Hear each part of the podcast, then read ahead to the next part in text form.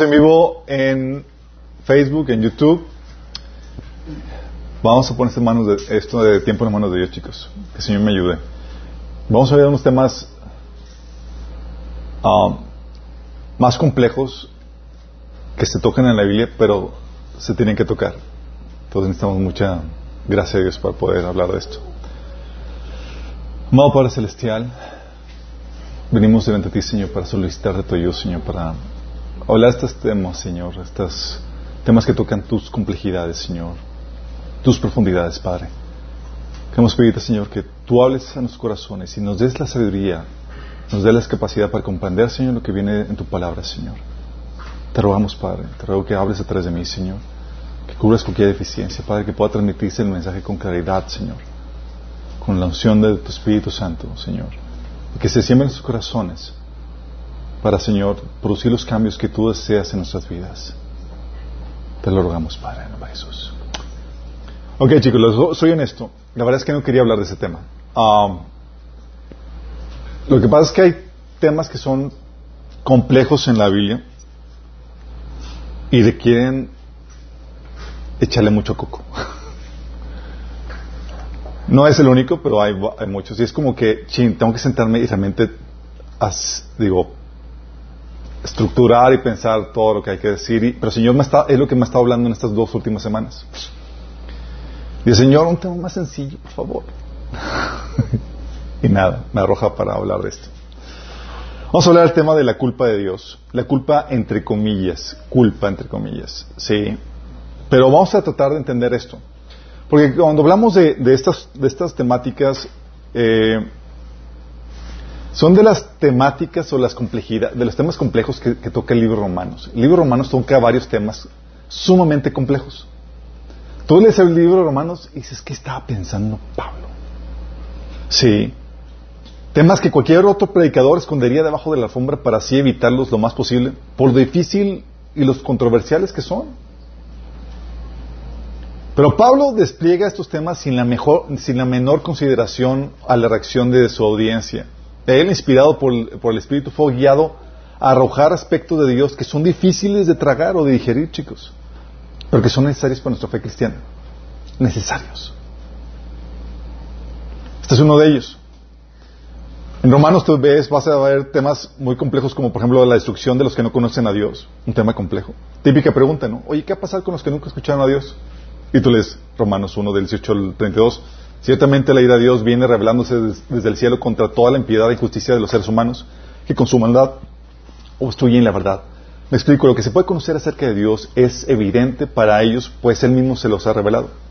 Porque desde la creación del mundo, las cualidades invisibles de Dios, es decir, su eterno poder y su naturaleza divina, se perciben claramente a través de lo que Él creó, de modo que nadie tiene excusa. Y lo más abajo dice, hablando de esta gente que no consideró a Dios, Dice, además, como estimaron que no valía la pena tomar en cuenta el conocimiento de Dios, Él a su vez los entregó a la depravación mental para que hicieran lo que no debían hacer. Se han llenado de toda clase de maldad que hicieran, para que hicieran eh, de maldad, de perversidad, avaricia, depravación.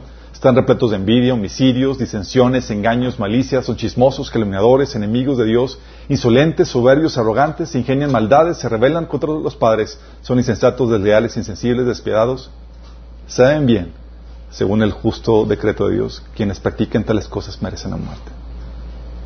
O sea, te pone así claro qué onda con la gente que no conoce a Dios. De hecho, dice en el capítulo 2, versículo 12, que los gentiles serán destruidos por el hecho de pecar, aunque nunca tuvieron la ley escrita de Dios. Lo dice Romanos 13, del 10 al 12, dice, ya hemos demostrado que tanto judíos como gentiles están bajo el pecado. Como está escrito, no hay justo, no hay un solo justo, ni siquiera uno. Tema controversial. Tú preguntas a la gente y dices, oye, ¿qué onda con la gente de otra religión? Y tú sacas ahí romanos y como que, como que no queriendo.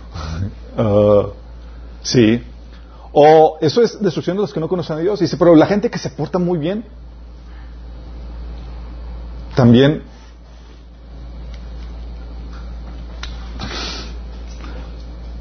habla de destrucción de los que se, de los que, de los que se, de los importados. Sí.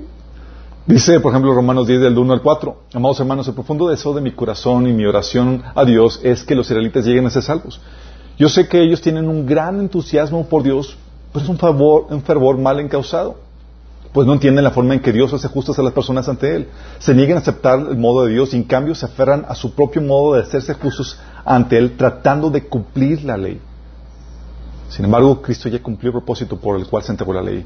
Como resultado, todos los que creen en Él son hechos justos a los ojos de Dios. Y luego Romanos 3.20 dice que nadie será justificado en la presencia de Dios por hacer las obras que la ley exige. Son, son palabras bien pesadas. O tú llegas con una persona y le dices, oye, por más que trates de portarte bien, estás perdido, va rumbo a destrucción eterna. Igual que los que no conocen a Dios. Todas esas temáticas, tocándolos al libro de Romanos. O la temática controversial de ¿se pierde o no se pierde la salvación? Romanos también le toca. Te dice en Romanos capítulo 8 que por un lado nada nos puede separar del amor de Cristo. Y en el capítulo 14 te dice que ten cuidado, porque Dios te puede eh, quitar de las de te puedes desgajar, como dice algunas ramas del árbol de Abraham, algunos del pueblo de Israel han sido arrancadas y ustedes los gentiles eran, que eran ramas de olivos silvestre fueron injertados. Así que ahora ustedes también reciben la bendición que Dios permitió a Abraham y a sus hijos con lo que comparten con ellos el alimento nutritivo que proviene de la, raíz del olivo especial de Dios.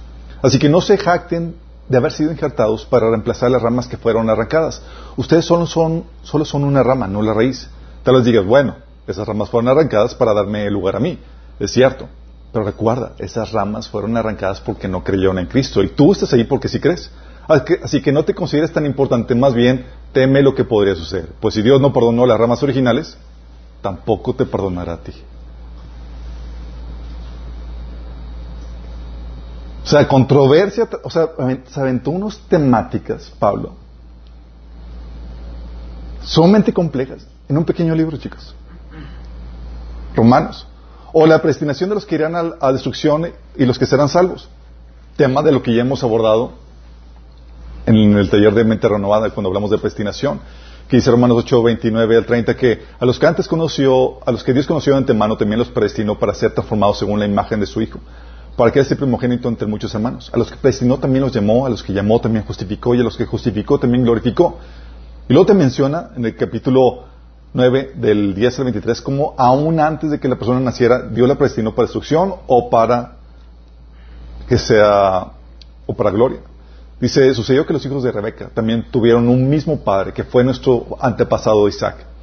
Sin embargo, antes de que los mellizos nacieran o hicieran algo bueno o malo, para confirmar el propósito de la elección divina, no en base a las obras, sino en base al llamado de Dios, se le dijo a ella, el mayor servirá al menor. Así está escrito, me Jacob pero aborrecía a Esaú. ¿Qué concluiremos? ¿Acaso Dios es injusto? De ninguna manera. Es un hecho que a Moisés dice, tendré mi clemencia de quien yo quiera tenerla y seré compasivo con quien yo quiera hacerlo. Por tanto, la elección no depende ni del deseo ni del esfuerzo humano, sino de la misericordia de Dios. Porque la escritura dice, Faraón, te he levantado precisamente para mostrar en ti mi poder y para que mi nombre sea proclamado por toda la tierra. Así que Dios tiene misericordia de quien Él quiere tenerla y endurece a quien Él quiere endurecer. Pero tú me dirás, entonces ¿por qué todavía nos echa la culpa a Dios? ¿Por qué puede porque ¿quién puede oponerse a su voluntad? Respondo, ¿quién eres tú para pedirle cuentas a Dios? ¿Acaso le dice la olla de barro al que la moldeó, ¿por qué me hiciste así? ¿No tiene derecho el alfarero de hacer lo mismo, del mismo barro unas vasijas para usos especiales y otros para fines ordinarios? ¿Y qué si Dios queriendo mostrar su ira y dar a conocer su poder, soportó con mucha paciencia a los que eran objeto de su castigo y estaban destinados a la destrucción? Que si lo hizo para dar a conocer sus gloriosas riquezas a los que eran objeto de su misericordia y a quienes de antemano preparó para esa gloria. Tú lees eso y dices, oh my goodness. Son cosas sumamente complejas, chicos, las cuales las desglosamos y las analizamos y explicamos cómo operan en el taller de mente renovado cuando hablamos de predestinación.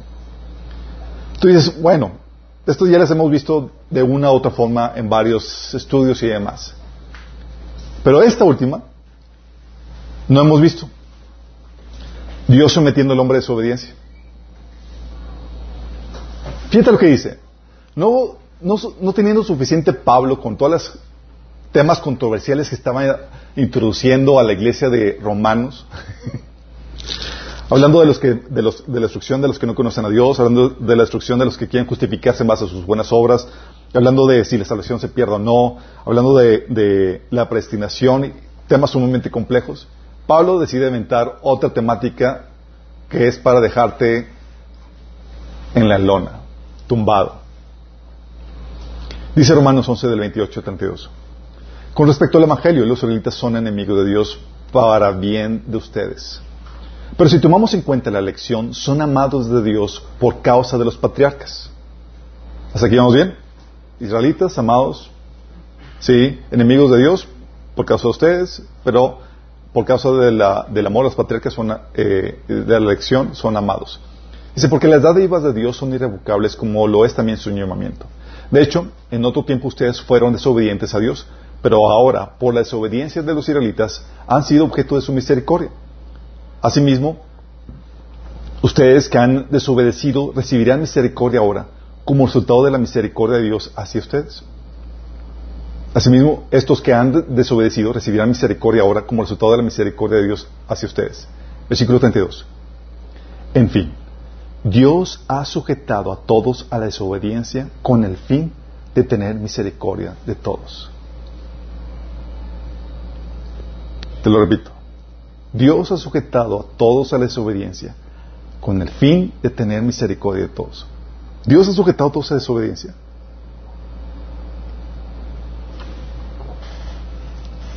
Si piensas en las implicaciones dices, oh my goodness, ¿cómo es eso posible? La versión Reina Valera también lo, lo pone así, porque Dios sujetó a todos en desobediencia para tener misericordia de todos. Está diciendo que Dios quería, o sea, voluntariamente decidió que todos desobedecieran. Decidió que todos cayéramos en esta situación de desobediencia. No. Aquí dice que sujetó a todos a desobediencia. Heavy, ¿verdad? Y luego, después de esta frase, que vuela la tapa de tus sesos, dice en el versículo 33, qué profundas son las riquezas de la sabiduría y el conocimiento de Dios. Qué indescifrables son sus juicios e impenetrables sus caminos. ¿Quién ha conocido la mente de Dios o quién ha sido su consejero? O sea, dice, esto es algo profundo.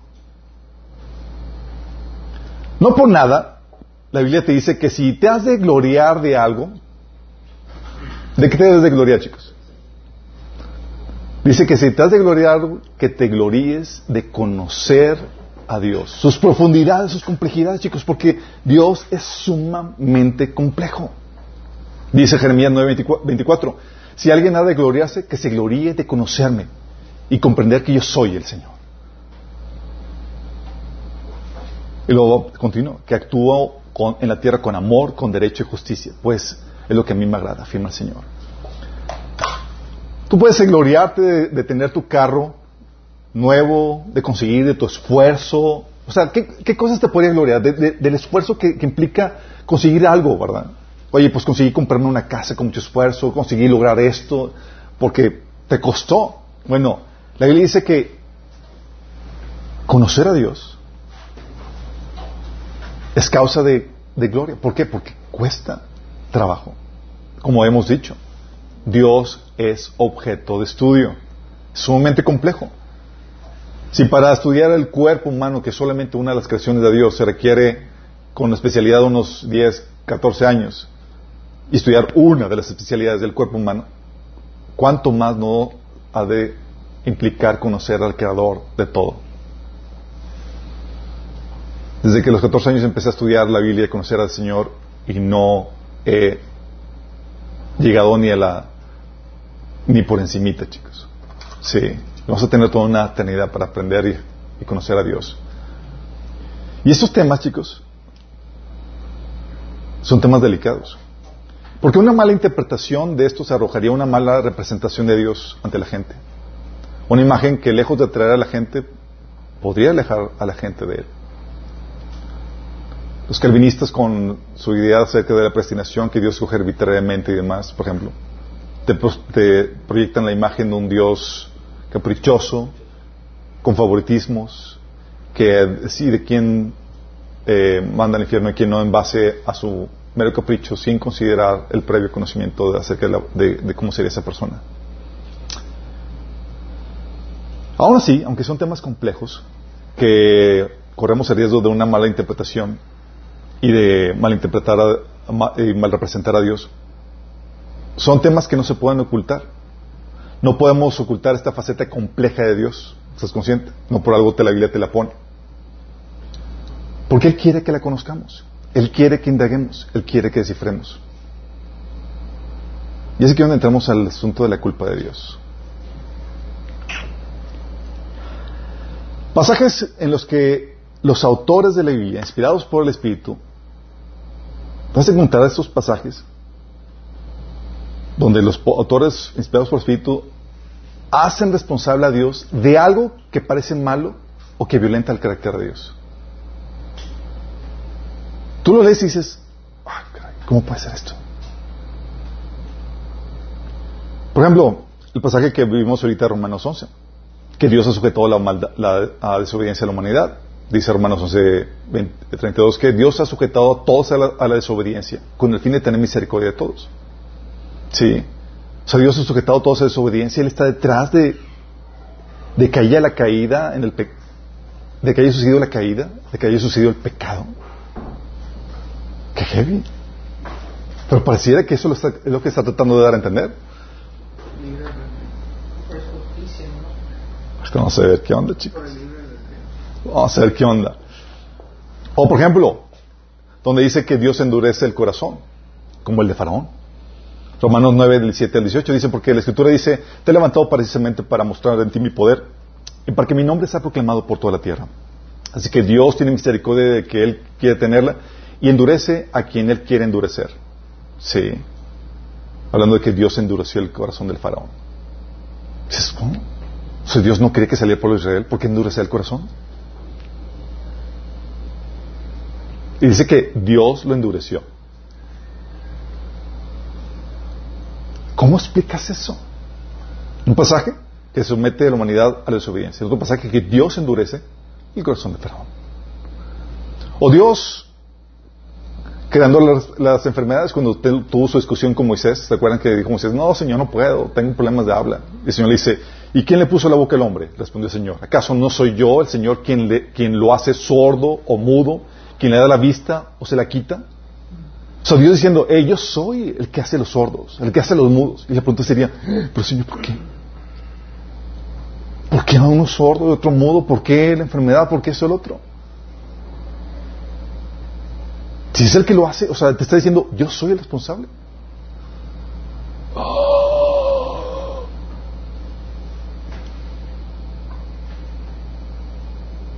¿no? O Dios enviando un poder engañoso. ¿Te acuerdas en 2 Tesalonicenses 2 de 9 al 12 que dice, inicuo, hablando del anticristo, que es un inicuo cuyo advenimiento es por obra de Satanás con gran poder y señales y prodigios mentirosos y con todo engaño de iniquidad para que los que se pierden, para que para los que se pierden, por cuanto no recibieron el amor de la verdad para ser salvos. Versículo 11. Por esto Dios les envía un poder engañoso para que crean la mentira, a fin de que sean condenados todos los que no creían la verdad. ¿Quién dice que envía? Dios.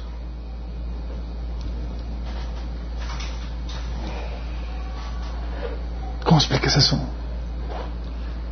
Dios enviando un poder engañoso. En otro episodio, cuando estaba el rey Acab viendo si iba a la guerra o no, y consulta a los profetas, se presenta uno de los profetas y dice, vi al Señor sentado en, el trono con todo el ejército del cielo alrededor de él, a su derecha y a su izquierda, y el Señor dijo, ¿quién seducirá a Acab para que ataque a Ramot de Galad y vaya a morir ahí?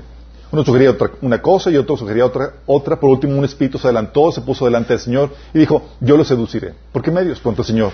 Y aquel espíritu respondió, saldré y seré un espíritu mentiroso en la boca de todos los profetas. Entonces el Señor ordenó, ve. Así, así que tendrás éxito en seducirlo. Así que, es, así que ahora el Señor ha puesto un espíritu mentiroso en la boca de todos esos profetas de su majestad. ¿Quién? Dios. ¿Cómo explicas esto? Pasaje donde dice que Dios sujeta a todos su desobediencia. Pasaje donde Dios dice que endurece el corazón de Faraón, por ejemplo. Que Dios responsable era Dios atribuyéndose la responsabilidad por las enfermedades, los sordos, los mudos. Dios enviando un poder engañoso.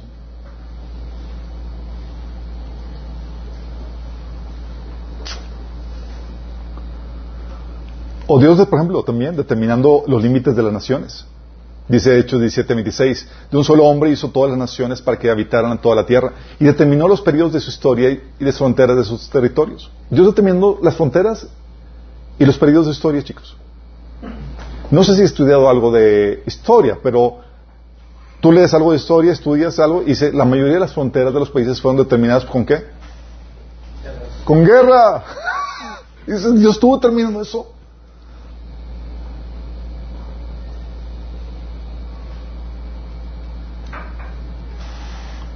O Dios poniendo, quitando reyes, chicos. Tú ves a gente en gobierno y dices, oye, pero este es un sanguinario, es un hijo del diablo. Dios poniéndolo. ¿Te acuerdas cuando Dios habló con Daniel? Que tuvo un sueño llega David, de este Daniel y le dice, hablando de que, interpretando la interpretación del sueño, eh, de que se le iba a ser quitado el poder hasta que reconociera eh, la autoridad de Dios. Y estaba este Nabucodonosor paseando por su patio y viendo la maravilla de su reino. Y dice, mira, quién, nadie como yo quien ha hecho este, este reino tan glorioso. Y, luego se escucha la voz del cielo que dice en Daniel 4:17, la sentencia es por decreto de los vigilantes, por dicho de los santos, la resolución. Para que conozcan los vivientes que el Altísimo gobierna el reino de los hombres y a quien Él quiere lo da y constituye sobre Él al más bajo de los hombres. A quien ¿A quién qué? ¿A quien Él quiere lo da? Y tú ves a la gente en poder y dices, ¿en la torre? Entonces, ¿por qué está, por qué Dios quiere eso? De hecho, lo corrobora en el versículo 31 al 32, dice, escuché una voz cuando una voz del cielo decía, este es el decreto en cuanto a ti, rey Nabucodonosor, tu autoridad real se te ha quitado, serás apartado de, de, la gente y vivirás entre los animales salvajes, comerás pasto como el ganado, y siete años transcurrirán hasta que reconozcas que el Altísimo es el soberano de todos los reinos del mundo y que se los entrega a quien Él quiere. En el versículo 34-36 dice, pasado algún tiempo yo, Nabucodonosor, elevé los ojos al cielo y recobré el juicio. Entonces alabé al Altísimo, honré y glorifiqué al que vive para siempre. Su dominio es eterno, su reino permanece para siempre. Ninguno de los pueblos de la tierra merece ser tomado en cuenta. Dios hace lo que quiere con los poderes celestiales y con los pueblos de la tierra. No hay quien se oponga a su poder ni quien le pida cuentas de sus actos. Hace lo que quiere que en el cielo y en la tierra. Y eso demostró con Nabucodonosor. Mira, te quito el poder y te lo vuelvo a dar. Sí. Daniel, de hecho, cuando oró al Señor, en Daniel 2.21 dice que Él controla el curso de los sucesos del mundo. ¿Qué? ¿Quién controla qué? Dios controla el curso de los sucesos del mundo. Él quita reyes y pone a otros reyes. Él da sabiduría a los sabios y conocimiento a los estudiosos. Fíjate que la imagen te está mostrando Dios. Controla el curso de los sucesos del mundo. Y tú ves los sucesos del mundo y dices, ¿cómo explicas eso? Entonces todo significa que toda la maldad, todos los actos violentos, violaciones, muertes, homicidios, están así porque Dios quiere. ¿Cómo explicas esto? Me faltó asesoría. Estamos hablando de reyes, de autoridades malas, dictadoras, chicos. Y luego dice, dice, ah, pero en el Antiguo Testamento. No, en el Nuevo Testamento también, Romanos 13 dice que toda autoridad es puesta por, Dios. Sí. Dice, que las que existen fueron establecidas por Él. Por, él. Por, tanto, todo el que supone autoridad que se, se revela contra lo que Dios ha instituido. Y lo que, los que proceden así recibirán castigo. ¡Qué fuerte! Dices, entonces también en el Nuevo Testamento te lo corrobora, también te lo corrobora. ¿Qué, qué mala autoridad se te ocurre, chicos? ¿Qué mala autoridad se te ocurre? Aparte de hambre. Hitler, Putin, eh, todos esos sanguinarios líderes y demás. Dices, ¿qué pasó aquí? Dios está estableciendo a gente así en el poder. ¿Cómo explicas eso?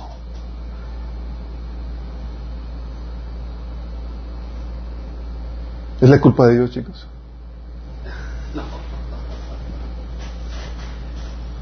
Y está tu hamster ahí todo atrapeado. si corre para adelante o para atrás.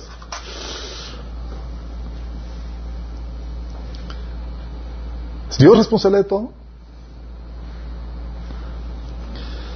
La Biblia te enseña que efectivamente Él tiene control de todo lo que sucede en su creación, chicos. Pues Él da vida y recursos para que las cosas así sucedan. Aún lo malo. En ese sentido, todo lo que sucede a final de cuentas apunta a Dios. Colosenses 1, del 16 al 17 dice, por medio de Él fueron creadas todas las cosas que en el cielo y en la tierra, visibles e invisibles, en tronos, poderes, principados o autoridades. Todo ha sido creado por medio de Él y para Él. Versículo 17. Él es anterior a todas las cosas y por medio de Él continúan existiendo. O sea, no solamente lo creó, mantiene su existencia. Él no solamente hizo el mal, sino que mantiene la existencia del malo. De hecho, dice Proverbios 16.4 que él, él crea el malo y tiene propósito para él.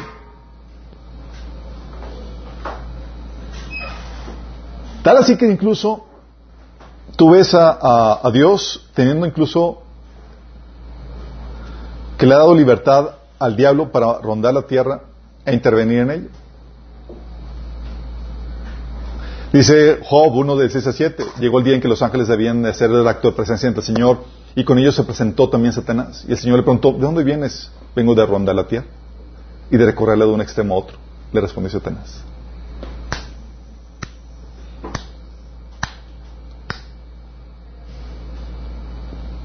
¿Cómo explicas eso? ¿Es Dios responsable?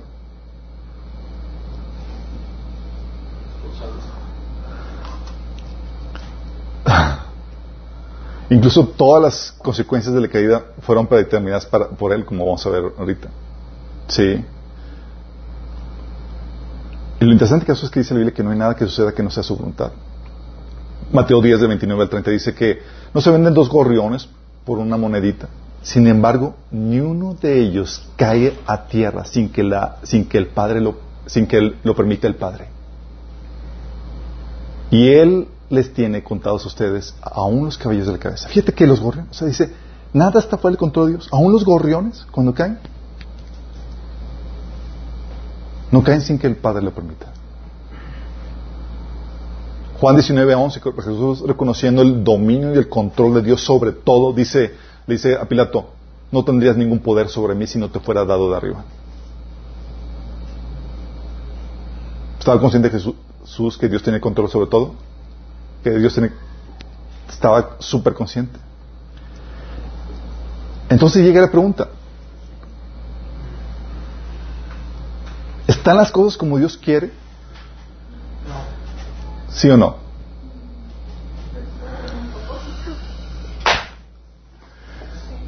Sí y no. Así como esta oración. ¿Se pierde o no se pierde? Sí y no. Igual aquí. Sí y no. Vamos a entender esta problemática. ¿Listos, chicos?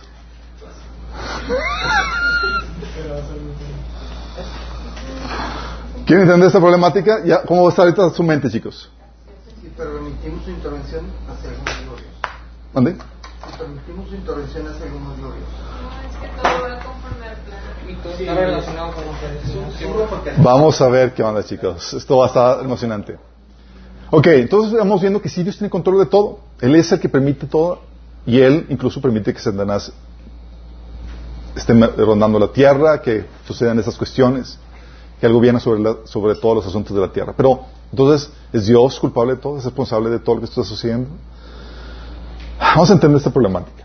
Primero, tienes que entender que en el diseño original el deseo de Dios era tener una relación basada con el hombre, basada en el amor mutuo.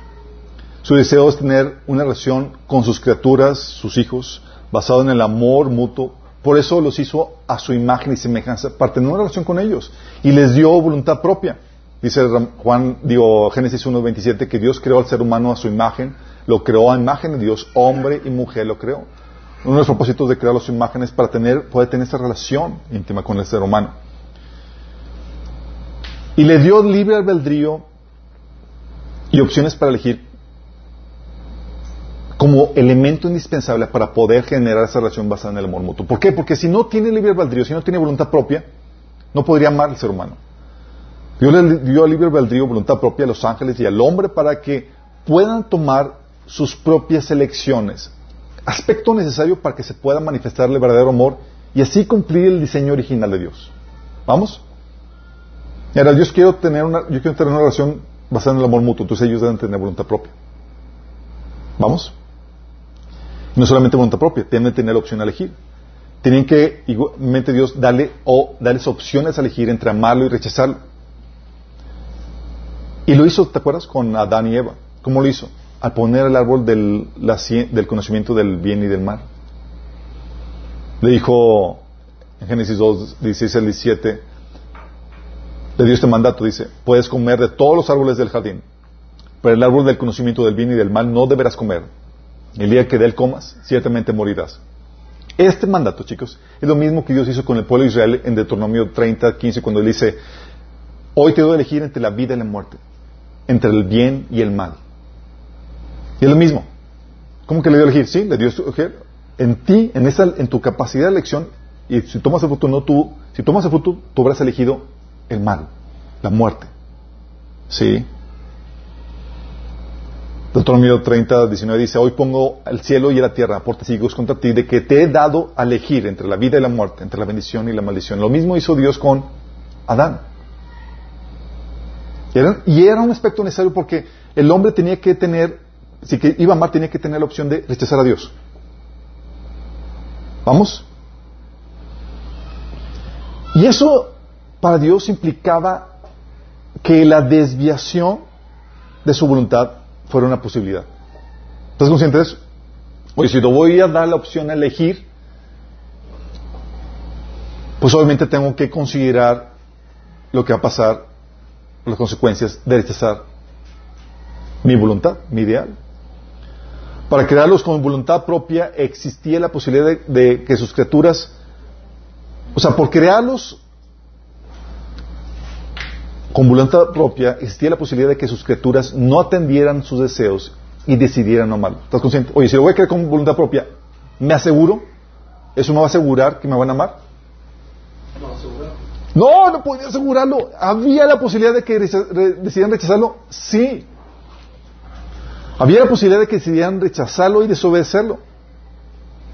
Por eso Dios dice, hablando de la, de la, capacidad del hombre de elegir, dice Deuteronomio 30 del 17 al 18, pero si tu corazón se revela y no obedece, sino que te desvías para adorar y servir a otros dioses, te advierto que serás destruido sin remedio no vivirás mucho tiempo en la tierra. O sea, Dios tiene que considerar, ok, si me rechazan, ¿qué va a pasar? ¿Vamos entendiendo? O sea, mi ideal es este, pero si no se cumple mi ideal, tengo que determinar qué va a pasar. Y está Dios considerándolo, como dice en Deuteronomio 30, 17 al 18. Bueno, déjame decirte que Él estableció y predeterminó de antemano las posibles desviaciones. ¿Cómo sería el proceso de muerte destrucción si acaso el hombre eh, desobedece? Dios lo predeterminó y lo delimitó, chicos. Oye, si decides obedecerme, ¿Cómo van a ser las cosas? ¿Cómo van a funcionar? ¿Cómo van a operar? Ah, déjame yo diseñarlo, predeterminarlo. Y Dios lo hizo, chicos. ¿Te acuerdas? ¿Tú crees que Dios secó la manga así como que, ups, cuando pecaron a Adán Eva, ¿qué hago? ¿Qué hago? No, sabía de antemano. Llega con él directamente, con la mujer y dice, haré más agudo el dolor de tu embarazo y con dolor darás a luz y desearás controlar a tu marido, pero él gobernará sobre ti. Llega con el hombre y le dice, la tierra es maldita por tu culpa. Toda tu vida lucharás para poder vivir de ella. Fíjate, él empieza a determinar cómo sería o cómo es el escenario de muerte, destrucción, de maldición, producto de la desobediencia. Y te empieza a escribir cómo es la cosa. Dice, te producirá espinos y cardos la tierra, aunque comerás de sus granos. Con el sudor de tu frente obtendrás alimento para comer hasta que vuelvas a la tierra del que fuiste tomado, pues fuiste hecho del polvo y al polvo volverás. Y es lo que vemos, chicos. En el Deuteronomio 28, cuando habla de las bendiciones, tú ves, oye, Dios determinó de antemano cómo sería no solamente la la consecuencia de la, de la, de la obediencia, pero determinó cómo sería el proceso de muerte y destrucción que trae la desobediencia. Y tú lees de Deuteronomio 28 empieza, pero si te niegas a escuchar al Señor tu Dios y no obedeces los mandatos y los decretos que te entrego hoy, caerán sobre ti las siguientes maldiciones y te abrumarán. Empieza a dar una descripción de cómo son, de qué forma va a tener ese proceso de destrucción y de muerte sobre tu vida. Empieza a detallarlo. ¿Por qué? Porque cuando Dios establece o da la posibilidad de que haya desobediencia, Dios determina antemano cómo va a ser ese proceso. ¿Vamos entendiendo? hasta cuándo, cómo va a ser, y empieza a hablarte de que vas a tener locura, que va a haber escasez económica, empieza a darte la descripción de cómo va a ser ese proceso. Y no solamente eso, te empieza a decir, ¿sabes qué? Eh, tu pecado va a afectar a otros.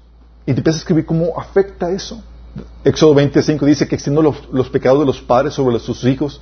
Toda la familia de los que me rechazan queda afectada hasta los hijos de la tercera y cuarta generación. O sea, dentro del proceso te empieza a escribir cómo es y cómo afecta a todo lo demás.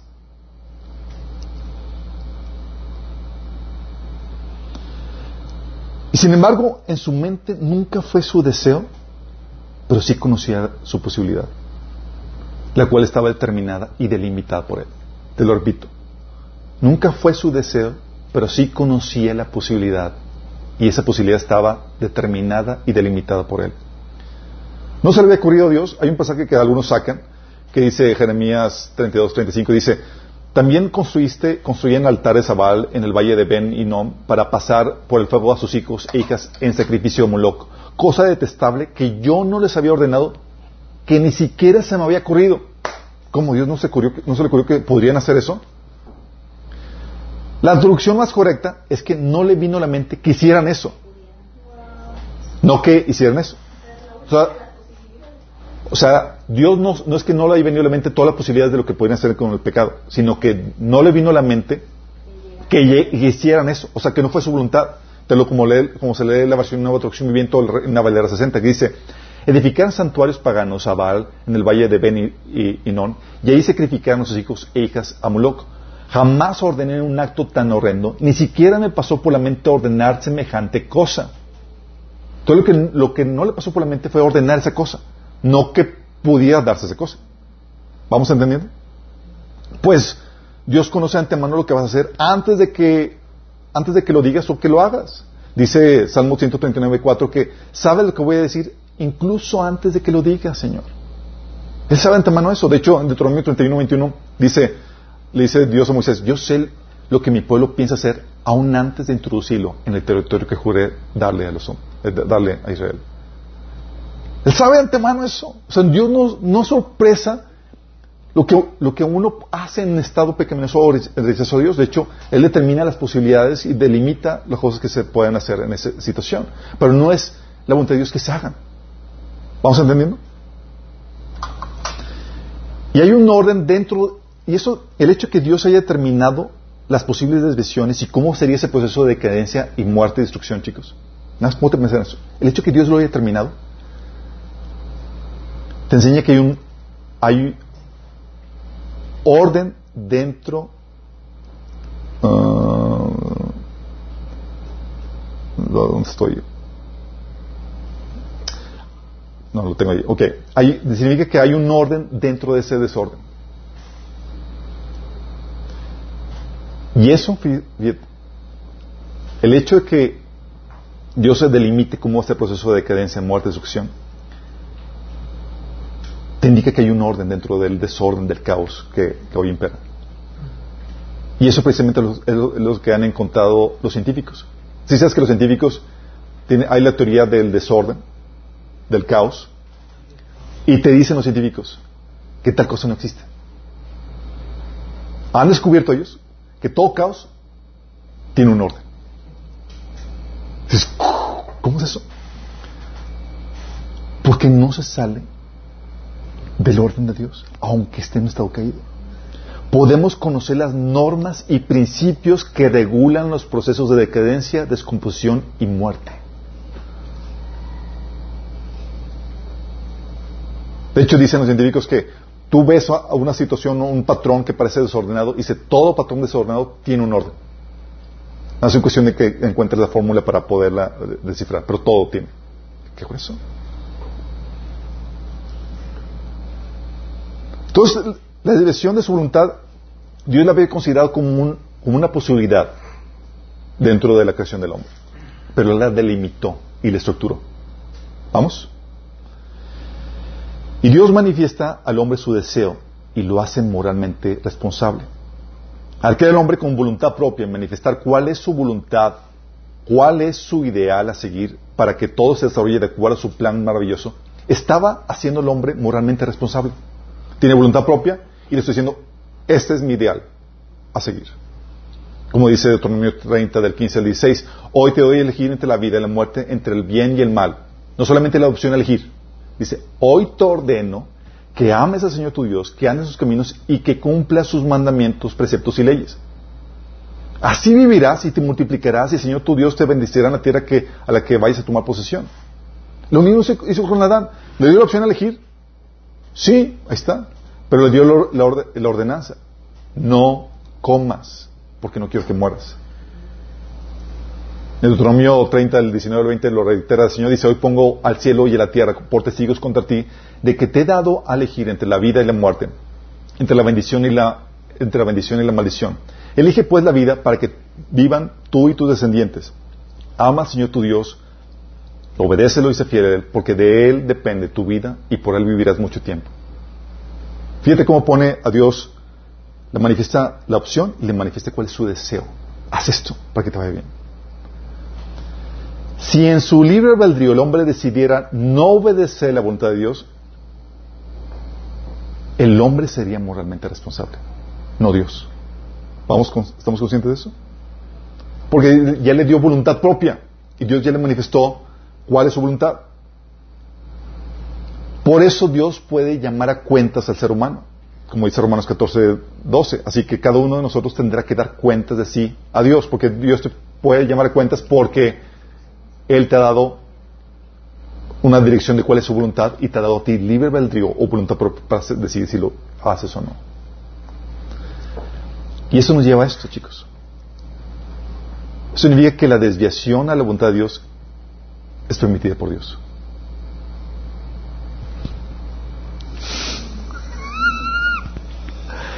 Al crear al hombre con voluntad propia, con opción a elegir y moralmente responsable, Dios tenía que darle, que, tenía que otorgarle un espacio para que se manifestara su decisión con sus respectivas consecuencias. ¿Estás consciente?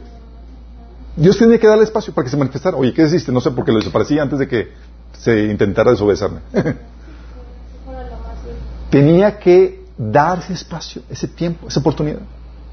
Como dice Deuteronomio 31 del 6 al 18, cuando le da al pueblo Israel la opción para escoger entre la muerte y la vida, entre obedecerlo y desobedecerlo, Dios va con Moisés y le dice, te irás a descansar con tus antepasados y muy pronto esta gente me será infiel con los dioses extraños del territorio al que van a entrar. Me rechazarán, quebrantarán el pacto que hice con ellos. Cuando esto haya sucedido, se encenderá mi ira contra ellos y, los abandonaré. Ocultaré mi rostro y será presa fácil. Entonces les sobrevendrán muchos desastres y adversidades y se preguntarán, ¿No es verdad que todos estos desastres nos han sobrevenido porque nuestro Dios ya no está con nosotros? Y ese día yo ocultaré aún más mi rostro por haber cometido la maldad de irse tras otros dioses. Fíjate lo que dice. No dice, tan pronto como intenten desobedecerme, los voy a desaparecer. Dice, voy a dar espacio para que se manifieste desobediencia y se manifieste mi reacción ante esa desobediencia. En otras palabras,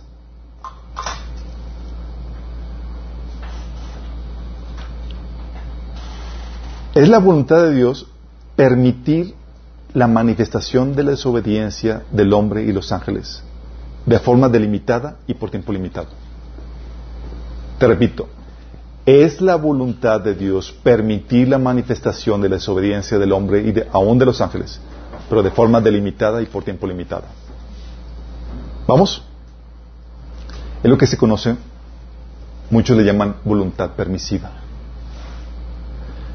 a esta voluntad de Dios que permite la manifestación de la desobediencia del hombre. Muchos le conocen como su voluntad permisiva. No porque da permiso a la desobediencia, sino porque permite que suceda. ¿Vamos? Ah, la voluntad permisiva de Dios. Ah, Dios me está permitiendo des- desobedecer. No, no, no. Dios no está sancionando tu desobediencia. Sí, Dios no está permitiendo tu desobediencia. Dios está permitiendo que se manifieste tu desobediencia, que es cosa muy diferente. ¿Vamos? Pero es una desviación permitida y controlada por Dios. Es como una explosión en un edificio para derrumbarlo, pero explosión controlada. ¿Sí han visto esos derrumbes? Así como que está derrumbando, pero están controlados. Una implosión. Dices, oye, estoy haciéndolo de forma ordenada esta, esta, esta destrucción. Así es.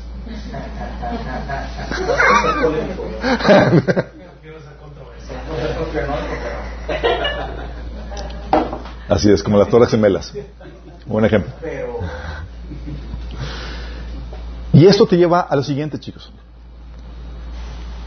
Entonces es, Dios es responsable de todo lo que sucede, pero no moralmente culpable de todo lo que sucede.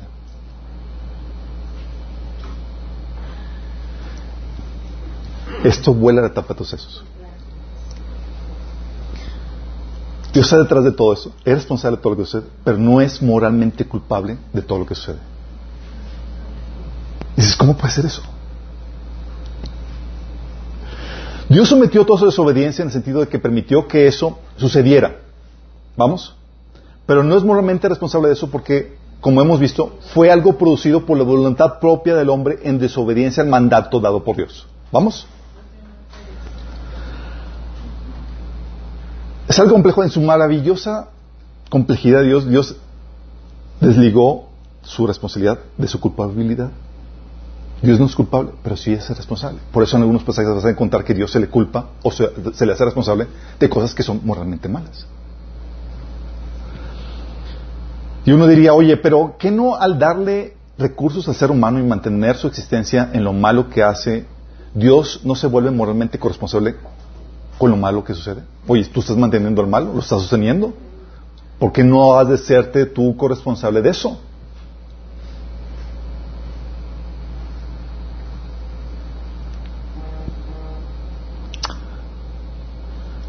¿No sería moralmente responsable? Ok, a explicarte cuándo sí sería moralmente responsable y por qué Dios no es moralmente responsable, aunque sí es el sí es el responsable, así es. No es culpable moralmente, o sea, no tiene culpa. No sería moral- moralmente responsable, sería moralmente responsable si, si no tuviera, si no le hubiera dado al hombre voluntad propia. Es uno. Sí. Dios no se vuelve responsable, no se vuelve moralmente corresponsable con lo malo que sucede, pero sería moralmente corresponsable, sería culpable si no, tuviera, si no le hubiera dado al hombre voluntad propia. Pero Dios le ha dado voluntad propia separada e independiente a la de Dios. ¿Sí? ¿Te acuerdas cuando Dios le dio, eh, confrontó a Adán cuando dijo, ¿quién dijo que estabas desnudo cuando se estaba escondiendo? Le preguntó al Señor Dios, ¿acaso has comido del fruto del árbol que te ordené que no comieras? ¿Cómo es posible que Adán haya podido desobedecer? Porque tenía voluntad propia para escoger desobedecer, chicos. La voluntad de Dios es, no comas. Pero el hombre tenía voluntad propia. Decidió, voy a comer. Entonces, ¿sería moralmente responsable de Dios? Sí, si no le hubiera dado al hombre voluntad propia. ¿Vamos? Pero Dios no nos hizo robots. Hay algunos cristianos que piensan que Dios sí quería que desobedeciera. Como si el hombre no tuviera voluntad propia. También sería moralmente responsable si no hubiera manifestado su voluntad, su desaprobación. Pero Dios ha manifestado su voluntad y ha enviado profetas, apóstoles y maestros y demás a la humanidad, chicos. Dice Ezequiel 3:18, cuando yo dijera al impío, ciertamente morirá, si tú no le amonestares ni le hablares para que el impío sea percibido de su mal camino, a fin de que viva, el impío morirá por su maldad, pero su sangre demandaré de tu mano. Hablando Dios de la responsabilidad que hay de advertir o de no hacerte partícipe con la mala actividad de, de la persona. De hecho, es lo que ah, se predica con el Evangelio. Cada vez que predicamos el Evangelio es eso, chicos. Estamos dando una, una sentencia de Dios diciendo, hey, no es la voluntad de Dios que haga lo que estás haciendo. La voluntad de Dios es que te arrepientas y vuelvas a su voluntad. Como dice Hechos 17:30, dice, en la antigüedad Dios pasó por alto la ignorancia de la gente acerca de estas cosas, pero ahora Él manda que todo el mundo, en todas partes, se arrepiente de sus pecados y vuelva a Él. ¿A quién manda? A todo el mundo. Y dice Romanos 10, 16 al 18, mas no todos obedecieron al Evangelio, pues Isaías dice, Señor, ¿quién ha creído nuestro anuncio? Así que la fe es por el oír y el oír por la palabra de Dios, pero digo, ¿no han oído? Antes bien, por toda la tierra ha salido la voz de ellos y hasta los confines de la tierra sus palabras. Dios por eso ha levantado en diferentes generaciones, chicos, mensajeros, profetas. A Noé se le conoce como el predicador de justicia. Abraham y demás. Se le conoce como, eran sus profetas y demás. Dios no se ha dejado sin, sin, testimonio, como dice Romanos 1 del 18 al 20. Dice, que, versículo 19, lo que se puede conocer acerca de Dios es evidente para, ellos, pues Él mismo se los ha revelado.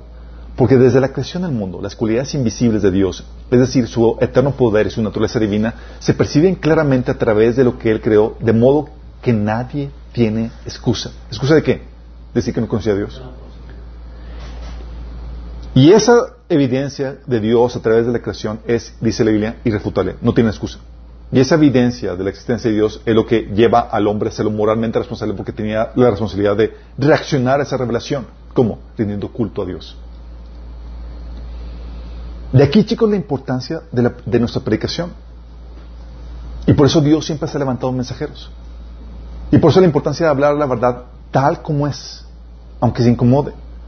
Pues de esta manera exime a Dios de toda culpa, pues estamos diciendo a la gente, Dios no está de acuerdo con tu forma de vivir. Y aquí estoy como testimonio para ti, para ti de eso. Si Dios no se va a hacer partícipe con tu pecado, ¿y qué crees? Me envió a mí para decirte que tienes que arrepentirte. Para anunciarte su desaprobación.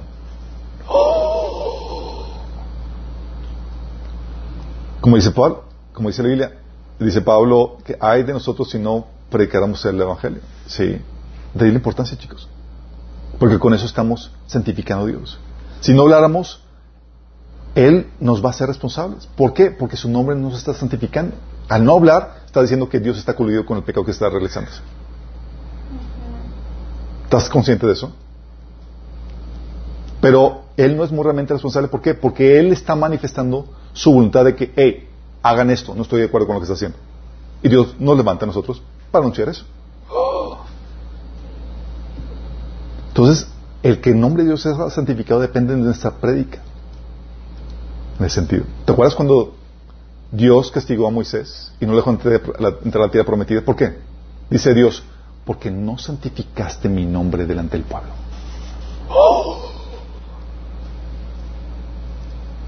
¡Qué fuerte! Pero lo que pasa, chicos, cuando no anunciamos lo que Dios establece, su voluntad, tal como viene, tal cual, hacemos a Dios coludido con el pecado que se comete. Y es, Dios no es moralmente responsable de lo que está sucediendo. Y yo te lo estoy anunciando. Dios, la voluntad de Dios es esta, no lo que estás haciendo. Entonces, también sería moralmente responsable Dios si Él no juzgara. Sería responsable como así fue Elías con sus hijos. ¿Te acuerdas de, Elías con sus hijos? Elías era sacerdote y sus hijos eran siervos ahí del, templo y estaban haciendo fechorías y los juzgó su papá, que estaba en autoridad. No. Y por causa de eso vino juicio, dice 1 Samuel 3:12. Y habrá cabo todas las amenazas contra Elí y su familia de principio a fin. Le advertí que viene juicio sobre su familia para siempre, porque sus hijos blasfeman a Dios y Él no los ha disciplinado. O sea, Él como autoridad no está juzgando. Bueno, Dios se juzga. Por eso no es moralmente responsable. Dios estableció un día en, que, eh, en el que se juzgará a cada persona y le dará a cada uno lo que merece. Hechos 17, 31 dice, Él ha fijado un día para juzgar al mundo con justicia, para por el hombre que él ha designado y, lo, y les demostró a todos quién es ese hombre al levantarlo de entre los muertos. Entonces se ha asignado un día, ¿sabes qué? Va a haber un juicio. Y no estoy de acuerdo con todo lo que está haciendo y voy a ponerme a cuentas con cada uno de ustedes. Jeremías 17:10 dice, pero yo Señor investigo los corazones y examino las intenciones secretas. A todos les doy la debida recompensa según lo que merezcan sus acciones. Apocalipsis 20:12 dice, y vi a los muertos grandes y pequeños de pie ante Dios y los libros fueron abiertos y otro libro fue abierto, el cual es el libro de la vida. Y fueron juzgados los muertos por las cosas que estaban escritas en los libros según sus obras. Y Dios no es injusto, sino que le da, les da la paga que merecen sus acciones. Salmo 89, 14 dice, la justicia y el derecho son el fundamento de su trono. O eh, Nahum 1.3 que dice que Dios no tendrá por inocente al culpable. O la versión, otra versión que dice, no dejará sin castigo al culpable. Dice Proverbios 17.15, absolver al culpable y condenar al inocente son dos cosas que el Señor aborrece. Por eso dice Pablo en Romanos 2 del 9 al 10, habrá sufrimiento y angustia para todos los que hacen mal, los judíos primeramente y también los gentiles. Pero gloria, honor y paz para todos los que hacen el bien, los judíos primeramente y también los gentiles, porque con Dios no hay favoritismos. Entonces, si Dios no juzgara, no estableciera un día de juicio, sería corresponsable con la maldad que sucede. Pero Dios estableció juicio. También sería él corresponsable moralmente si no tuviera una razón moralmente para permitir el desorden y la desobediencia que estaba permitiendo. ¿Qué razón moralmente buena podría tener Dios para permitir la manifestación de la desobediencia? Respetar. ¿Que ahora para su bien? Dios tiene una razón de peso para eso, chicos. Que es la posibilidad, es permitir la posibilidad de redención. Permitir la posibilidad de redención. Darle la oportunidad de arrepentimiento y salvación al desobediente. No desobedientemente tampoco desobedeció. Permito que se manifieste y que dure el pecado. Para darle oportunidad a que Él vuelva. Es moralmente ¿Correcta esa razón? Sí. Si Dios no permitiera la manifestación de esa desobediencia, significa que Dios estaría actuando inmoralmente. ¿Estás pensando en eso? Entonces Dios tiene una razón moralmente buena para permitir la desobediencia. Dice Apocalipsis 20, 21. Y le he dado tiempo para que se arrepienta, pero no quiere arrepentirse de su fornicación. Hablando que Dios da lapso, da vida.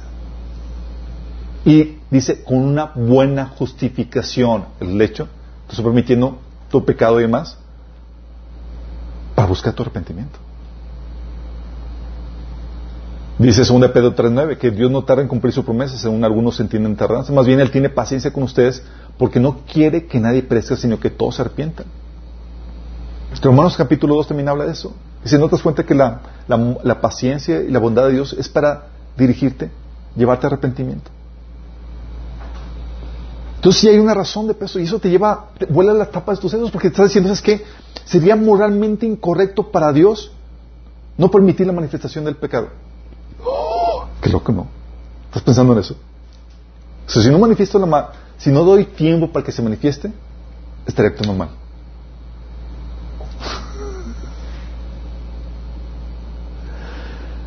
También sería Dios, sería, sería Dios moralmente responsable pero dice, Señor, pero entonces, ¿dónde están los...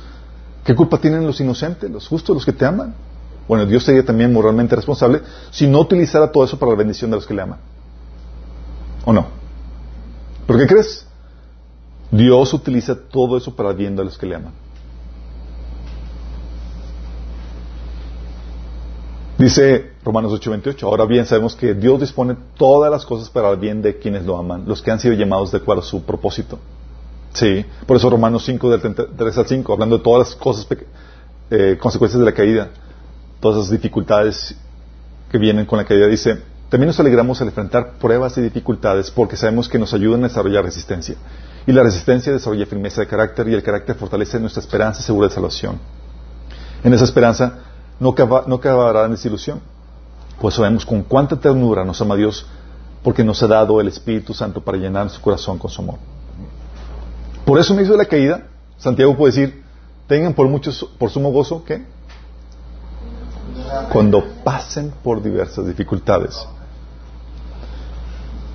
Y aún lo que permite, aún, significa que Dios lo utiliza para nuestro bien.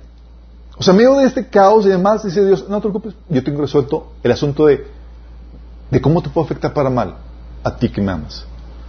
De hecho, nos enseña, también permite esto para enseñar a los que le aman lo terrible malo que es apartarse y desobedecer a Dios. ¿O no hemos todos aprendido en cabeza ajena de lo que sucede cuando te apartas de Dios? En la Biblia nos vemos ejemplo tras ejemplo. Dice Jeremías 14:11 que de este modo aprenderán a no alejarse de mí y por tanto a no contaminarse con el pecado. Cuando te das cuenta y dices, ¿eso pasa? Ok, sí, aquí estoy. aunque no quieras, Señor, aunque no tengas ganas, pero aquí estoy. Mi voluntad está aferrada a ti.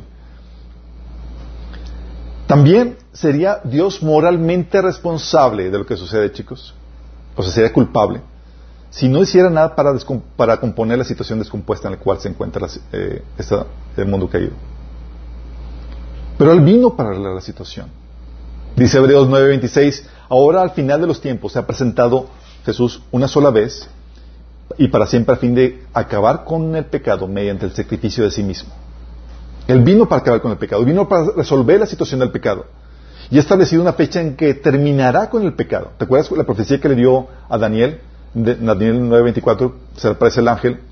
Gabriel Daniel dice, 70 semanas están decretadas para que tu pueblo y tu santa ciudad pongan fin a sus transgresiones y pecados. Pidan perdón por sus maldad y se establezca para siempre la justicia. Poner fin a los pecados y establecer la justicia perpetua. Dios estableció un fin. No va a durar esto para siempre. No soy copartícipe con lo malo. He puesto un límite a esto. De hecho, toda esta trama se encamina rumbo a esta perfección perdida, ¿o no? El regreso del reino. Apocalipsis 21 del 1 al 5 dice, después vi un cielo nuevo y una tierra nueva, porque el primer cielo y la primera tierra habían dejado de existir. Más adelante dice, oí una potente voz que provenía del trono y decía, he aquí entre los seres humanos está la morada de Dios, Él acampará en medio de ellos y ellos serán su pueblo. Dios mismo estará con ellos y será su Dios. Él enjuagará toda lágrima de los ojos. ya no habrá muerte, ni llanto, ni lamento, ni dolor, porque las primeras cosas han dejado de existir. El que estaba sentado en el trono dijo, yo hago nuevas todas las cosas. Entonces, cuando ves todo lo que Dios ha hecho, puedes decir, sí es responsable, pero no es moralmente culpable por todo esto, chicos. Porque le dio voluntad propia al hombre. Porque si no, porque él ha manifestado su voluntad, cuál es su deseo, su diseño original. Porque Él estableció un día para juzgar. Porque tiene una razón moralmente correcta para permitir esta manifestación del pecado. Y porque Dios utiliza todo eso para el bien de los que le aman y ha dispuesto esto para, ha dispuesto la situación para corregir esta desviación. Por eso, Dios no es culpable de nada, aunque es responsable de todo. ¿Estás entendiendo?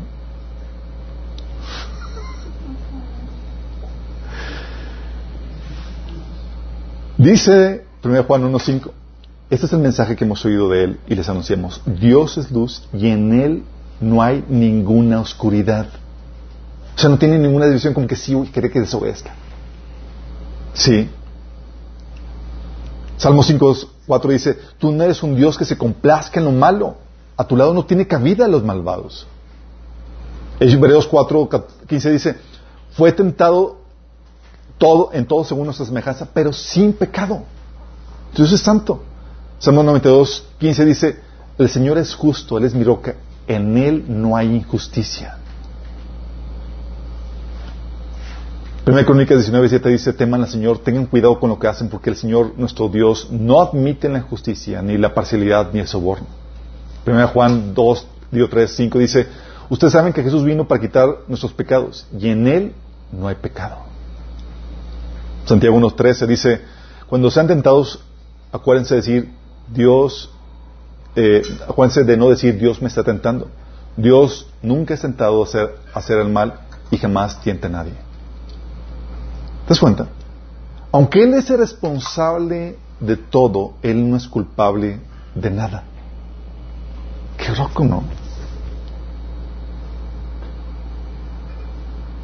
Él es inocente, Él es en pecado. Y al mismo tiempo, es responsable de todo lo que sucede.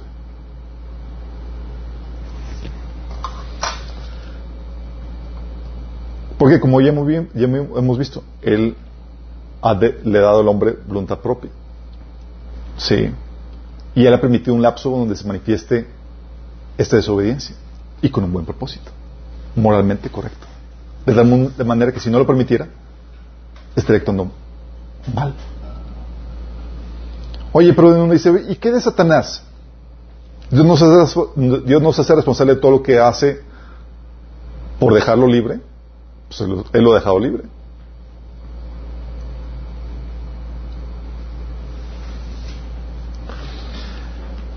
No, chicos, no es responsable moralmente por lo que hace Satanás, porque Satanás no puede hacer nada en la vida del hombre ni en esta tierra, chicos, al menos que el hombre lo permita. ¿Estás consciente?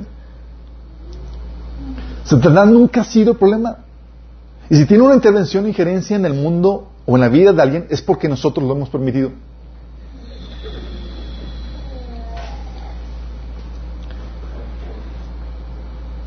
Juan 10.10 dice que el enemigo vino a robar, matar, destruir y lo logra gracias a nosotros.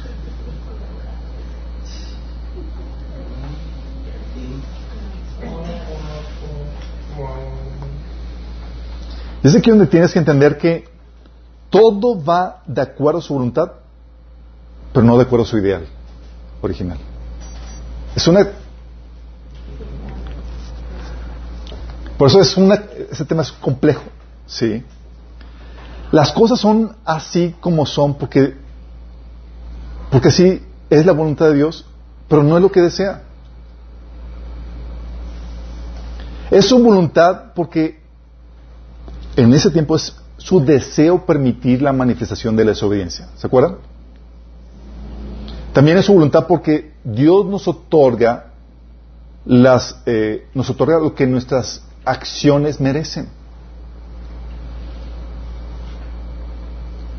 Gálatas 6, del 7 al 8 dice, no se dejen engañar, nadie puede burlarse de la justicia de Dios. Siempre se cosecha lo que se siembra. Los que viven solo para satisfacer los deseos de su propia naturaleza pecaminosa cosecharán de esa naturaleza destrucción y muerte. Pero los que viven para agradar al Espíritu del Espíritu cosecharán vida, vida eterna. O sea, de la voluntad, Dios estableció esa norma, chicos. Sí. No es su ideal para nosotros porque desea que nosotros tomemos decisiones correctas para darnos otra cosa. No muerte, destrucción. Sí. Romanos 2 del 20, de 2 al 4 dice, y sabemos que Dios en su justicia castigará a todos los que hacen tales cosas. ¿Y tú que juzgas a otros por hacer estas cosas, cómo crees que podrás evitar el justo juicio de Dios cuando tú haces lo mismo? ¿No te das cuenta de lo bondadoso, tolerante y paciente que es Dios contigo? ¿Acaso esto no significa nada para ti? ¿No ves que la bondad de Dios es para guiarte a que te arrepientas y abandones tu pecado? Chécate. Está hablando de Dios de que, sí, voluntad es darte lo que mereces, pero no quiero que recibas lo malo.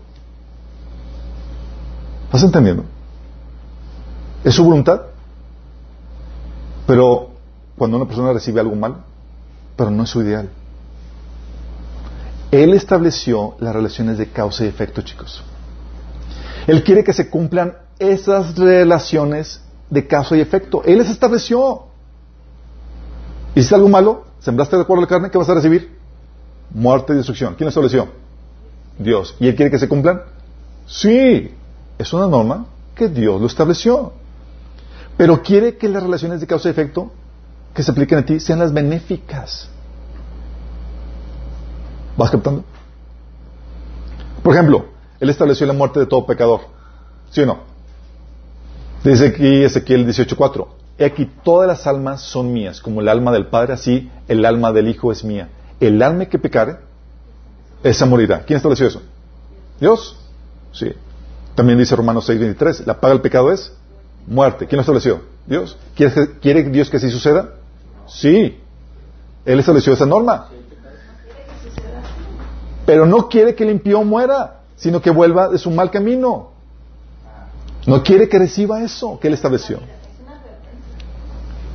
Él estableció esa norma y quiere que se cumpla, pero no quiere que tú la recibas. Dice, ¿acaso creen que me complace la muerte del malvado? ¿No quiero más bien que abandone su mala conducta y que viva? Yo al Señor lo firmo.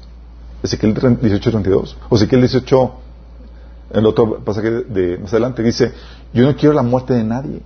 Conviértanse y vivan, lo firma el Señor Omnipotente. Si te estás dando cuenta, Él estableció las relaciones de causa y efecto. Y quiere que se cumplan. Pero no quiere que vivas las malas consecuencias de esas leyes de causa y efecto que Él estableció. Y por eso te ordena que te conviertas. Porque se van a cumplir, es mi voluntad que se cumplan. Y como es mi voluntad que se cumplan, alíñate a lo que va a producir un buen efecto en tu vida. Por eso todo lo que sucede en este planeta es por dichas leyes o relaciones de causa-efecto que Él estableció, chicos. Todo lo que sucede en este planeta. Producto de las leyes de causa-efecto que Él estableció. En ese sentido, todo se está cumpliendo y desarrollando de acuerdo a su voluntad.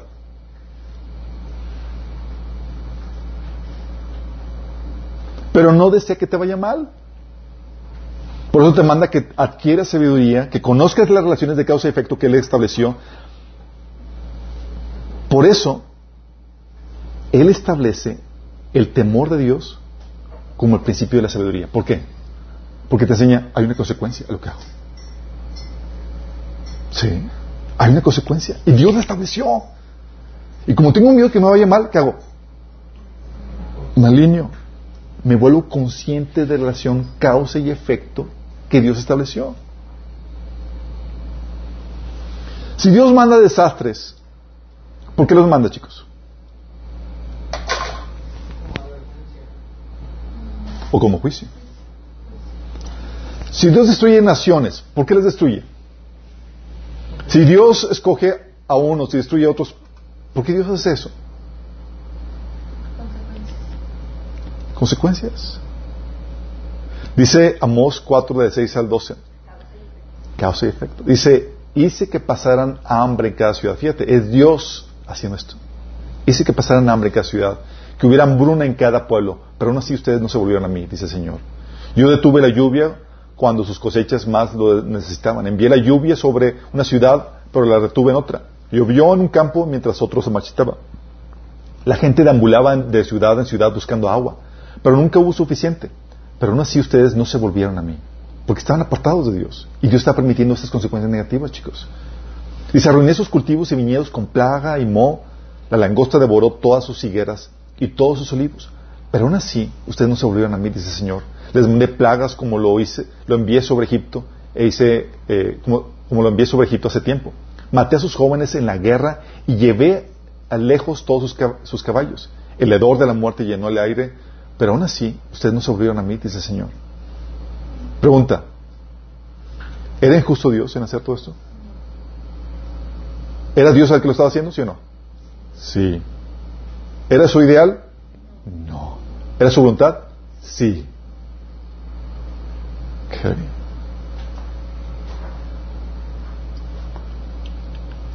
Tú pierdes de vista la voluntad de Dios y el ideal de Dios, vas a encontrar esta discrepancia muy fuerte. Pero cuando encuentras las relaciones causa-efecto, quizás que Dios me está dando lo que merita mis acciones. Pero no es el ideal de Dios. El ideal de Dios es que no reciba lo malo, sino que me convierta para que reciba lo bueno. Cuando entiendes eso, adquieres sabiduría.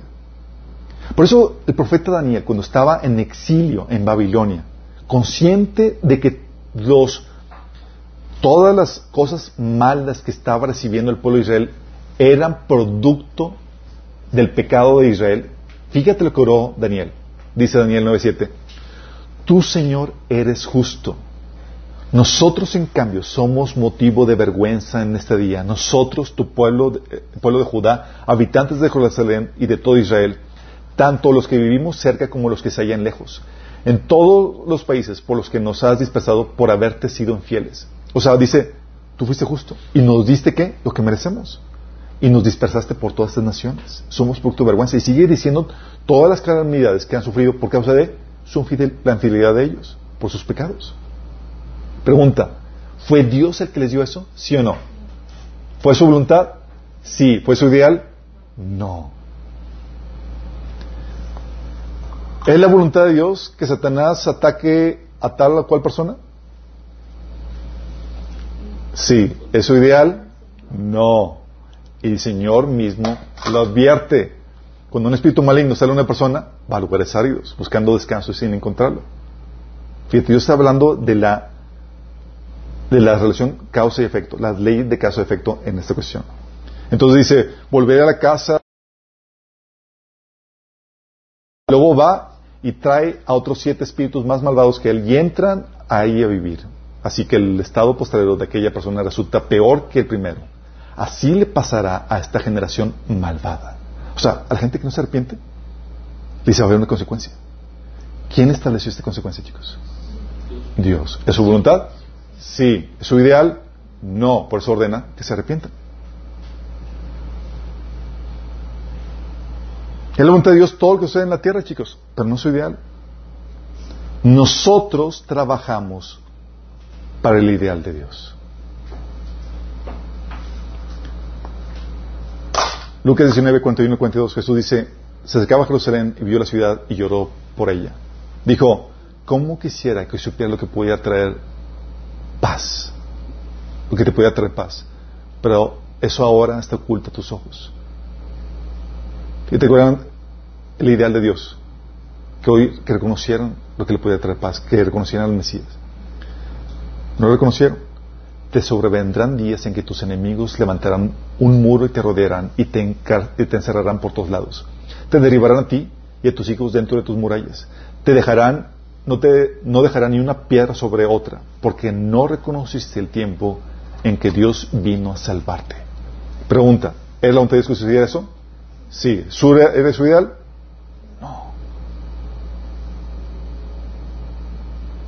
¿Es responsabilidad de Dios todo lo que está sucediendo? Sí. ¿Es moralmente culpable? No. ¿Vas entendiendo? El enemigo, sin embargo, chicos, trata de esconder estas relaciones de causa y efecto para que acuses a Dios y hagas a Dios el culpable. Quiere que ignore las relaciones de causa y efecto y culpemos a Dios. Dice la Biblia en Proverbios 19.3, la gente arruina su vida por su propia necedad y después no... Porque todavía nos echa la culpa, Dios. ¿Quién puede ponerse su voluntad?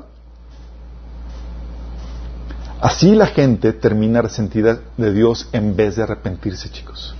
¿Te acuerdas lo que pasó con, con la gente que se puso la marca y demás en Apocalipsis 16 del 8 9? Dice, el cuarto ángel derramó su copa sobre el sol, el cual se le permitió quemar con fuego a la gente.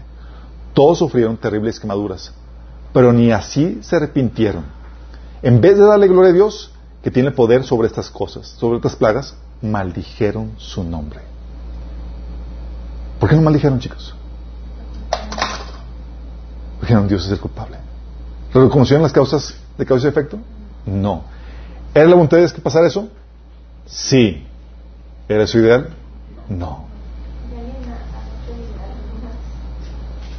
Si estás consciente de todo esto, chicos, esto te ayuda a explicar por qué en la Biblia algunos pasajes tú ves que a Dios lo hacen responsable. Y vas a encontrar que es correcto. Es responsable de permitir el poder engañoso que viene sobre la tierra. Es responsable de endurecer el corazón de Faraón.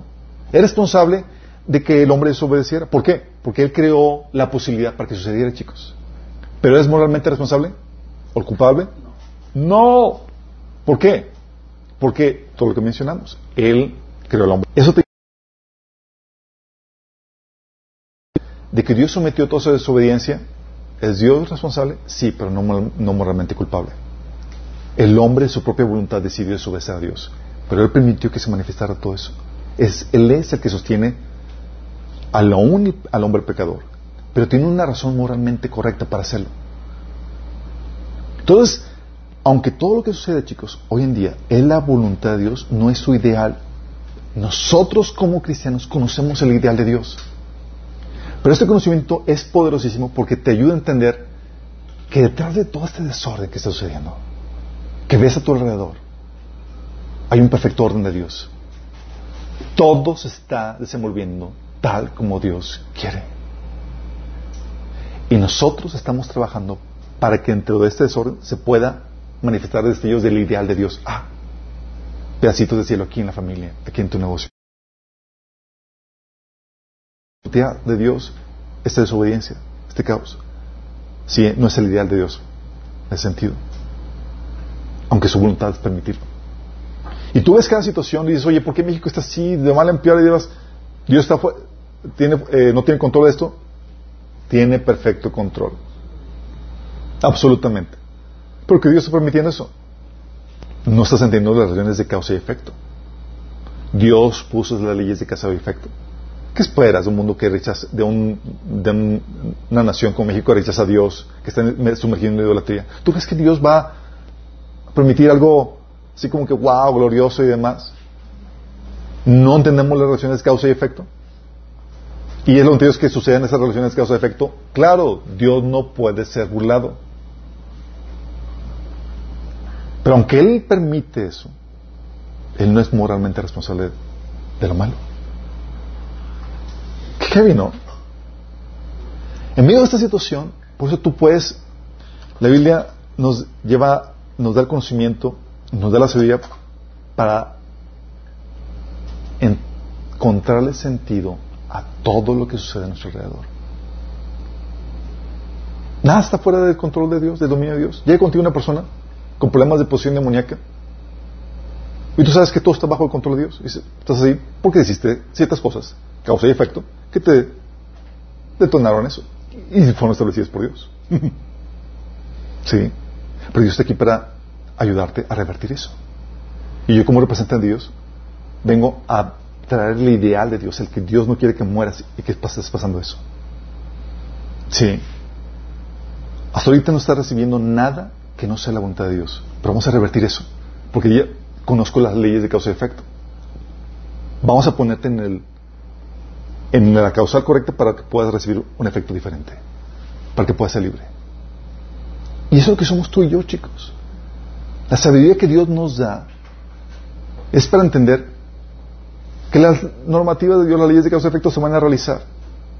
Pero tú y yo las conocemos y trabajamos para que se apliquen las correctas, para que podamos recibir una buena cosecha a las acciones que estamos recibiendo.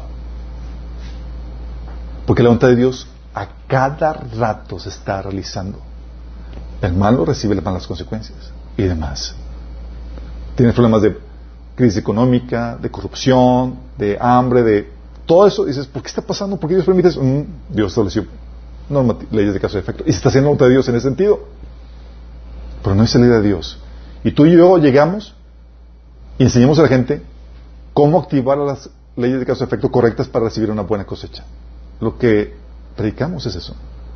Conviértanse. Conviértete. Para que puedas recibir un buen resultado de, tus acciones. Como dice Pablo, si siembras para la carne, vas a cosechar muerte y destrucción. Pero si siembras por el Espíritu buenas cosas, vas a cosechar vida. ¿Todos en de este caos, chicos? ¿Se está haciendo la voluntad de Dios? Sí y no. Por eso es muy complejo. Y por eso puedes ver a Dios como responsable de todo, pero sin ser culpable. Qué heavy. Por eso ahora lees pasajes y más donde se le adjudica a Dios cosas sin ser el culpable. Pero Dios endureció a Faraón, sí, pero no lo hizo mal. Faraón activó las leyes de causa y efecto que, produjeron su endurecimiento. Pero sin embargo la Biblia le adjudica eso a Dios. ¿Por qué? Porque es el responsable, pero no el culpable. ¿Vas entendiendo? Y así para diferentes episodios en la Biblia. Que dices, ¿qué pasa? Entonces Dios si quiere, no quiere. O sea, Dios quería que rechazara. Dices, ah, es complejo. Sí. Pero lo podemos entender. Y la Biblia nos enseña cómo entender esto. ¿Voló un poquito la tapa de tus sesos? ¿Contaste la...?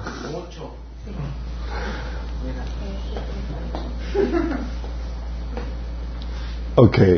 Espero que se haya podido dar a entender, chicos. La verdad es que...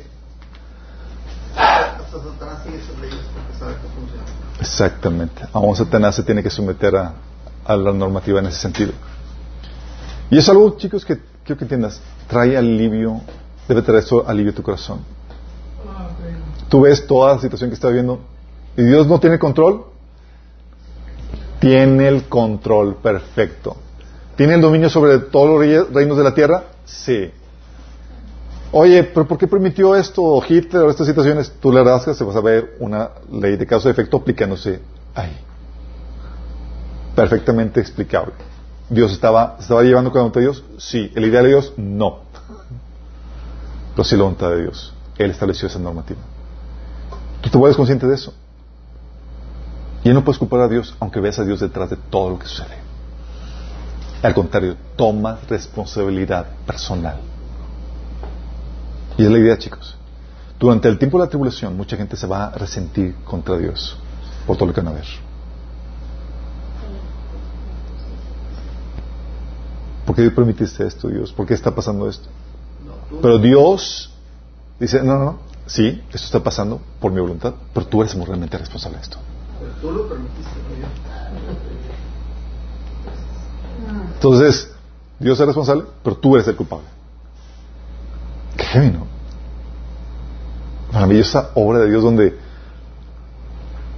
la maldad que se permite además no tiene nada que ver con el Dios puro, santo, en, los que, en el que no hay variante de sombra, como dice la Biblia, sino que es completamente inocente todo lo que sucede y es justo, completamente.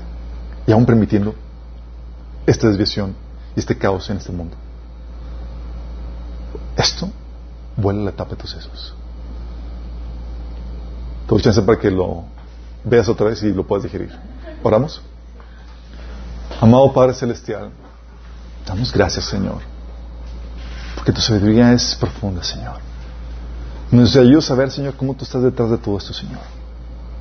Cómo tu voluntad se realiza, mas no tu ideal, Señor. Y estamos buscando y estamos trabajando para tu ideal, Señor. Queremos ser esos emisarios tuyos que activan, Señor, las leyes de causa y efecto correctas para que la gente pueda cosechar eso bueno que tú deseas para sus vidas, Señor. Porque sabemos que cuando viene esa destrucción, cuando viene ese, esa enfermedad, esa situación de, mal, Señor, sabemos que es tú detrás de eso, Señor. Detonando, detonándose por causa de nuestra desobediencia, de nuestro rechazo a ti, Señor. Oh, Señor, que podamos traer nuestras vidas, no solamente nuestras vidas, nuestras familias y comunidades y aún nuestra nación entera a ese orden tuyo, Señor, para que podamos recibir esas cosas buenas que tú has preparado antemano para nosotros, Señor. Ayúdanos, Señor, te lo pedimos. En nombre de Jesús.